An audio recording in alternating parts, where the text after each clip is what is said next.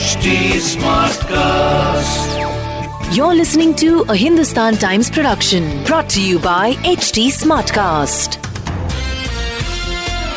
क्या आप भी उन लोगों में से हैं जब चीज़ें अच्छी चलने लगे आपको डाउट होता है कि नहीं यार कभी ना कभी कुछ तो गलत होने वाला है and I am talking to specifically about the Covid cases अब पिछले कुछ दिनों में आपने सुना होगा कि कोविड केसेस कम हो गए हैं। You know have we actually cross the third wave completely are we in the safe zone now अब तो रिस्ट्रिक्शंस भी यू you नो know, निकाले गए हैं मुंबई शहर से। बट कहीं ना कहीं दर वन आवाज़ inside of us which says नहीं नहीं यार ये तो आएगा। डेफिनेटली दोबारा से आएगा। लेकिन कब? एक्सपर्ट्स रिसर्च करते रहते हैं और जैसे इस रिसर्च का पता चलता है, हम आपके साथ शेयर करते हैं मुंबई स्मार्ट न्यूज़ पर। आज सचिन कलबाग के साथ मुंबई स्मार्ट न्यूज़ पर हम जानेंगे कि when is the likelihood of Covid 19 cases going up going to happen आइए सुनते हैं। पूरे महाराष्ट्र में 500 से भी कम केस आ रहे हैं प्रतिदिन और मुंबई में तो 50 से भी कम केस आए थे। एक दो दिन में। तो ये जो एक ट्रेंड है वो काफ़ी पॉजिटिव ज़रूर है, लेकिन एक्सपर्ट्स का भी ये मानना है कि अप्रैल और मई के महीनों में और भी हमें सतर्क रहना चाहिए, क्योंकि इन दो महीनों में ह्यूमिडिटी जो है वो बढ़ सकती है और इस ह्यूमिडिटी के एनवायरनमेंट में वायरसेस का बढ़ना काफ़ी स्वाभाविक है।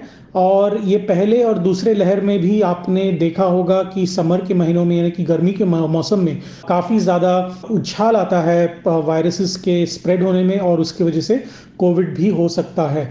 लेकिन ये ऑफकोर्स पूरी तरह से ये 100 परसेंट गारंटी तो नहीं है। एक्सपर्ट्स ने यही कहा है कि हमें सतर्क रहना चाहिए और क्योंकि वैक्सीनेशन प्रोग्राम मुंबई जैसे शहर में काफ़ी अच्छी तरह से फैला हुआ है और करीबन 100 प्रतिशत जो एलिजिबल पॉपुलेशन है, उन्होंने वैक्सीनेशन लिया हुआ है, दोनों डोज लिए हुए हैं। तीसरी बात यह है कि पिछले एक हफ़्ते में आपने ज़रूर महसूस किया होगा कि जो तापमान है मुंबई में, वो काफ़ी बढ़ चुका है।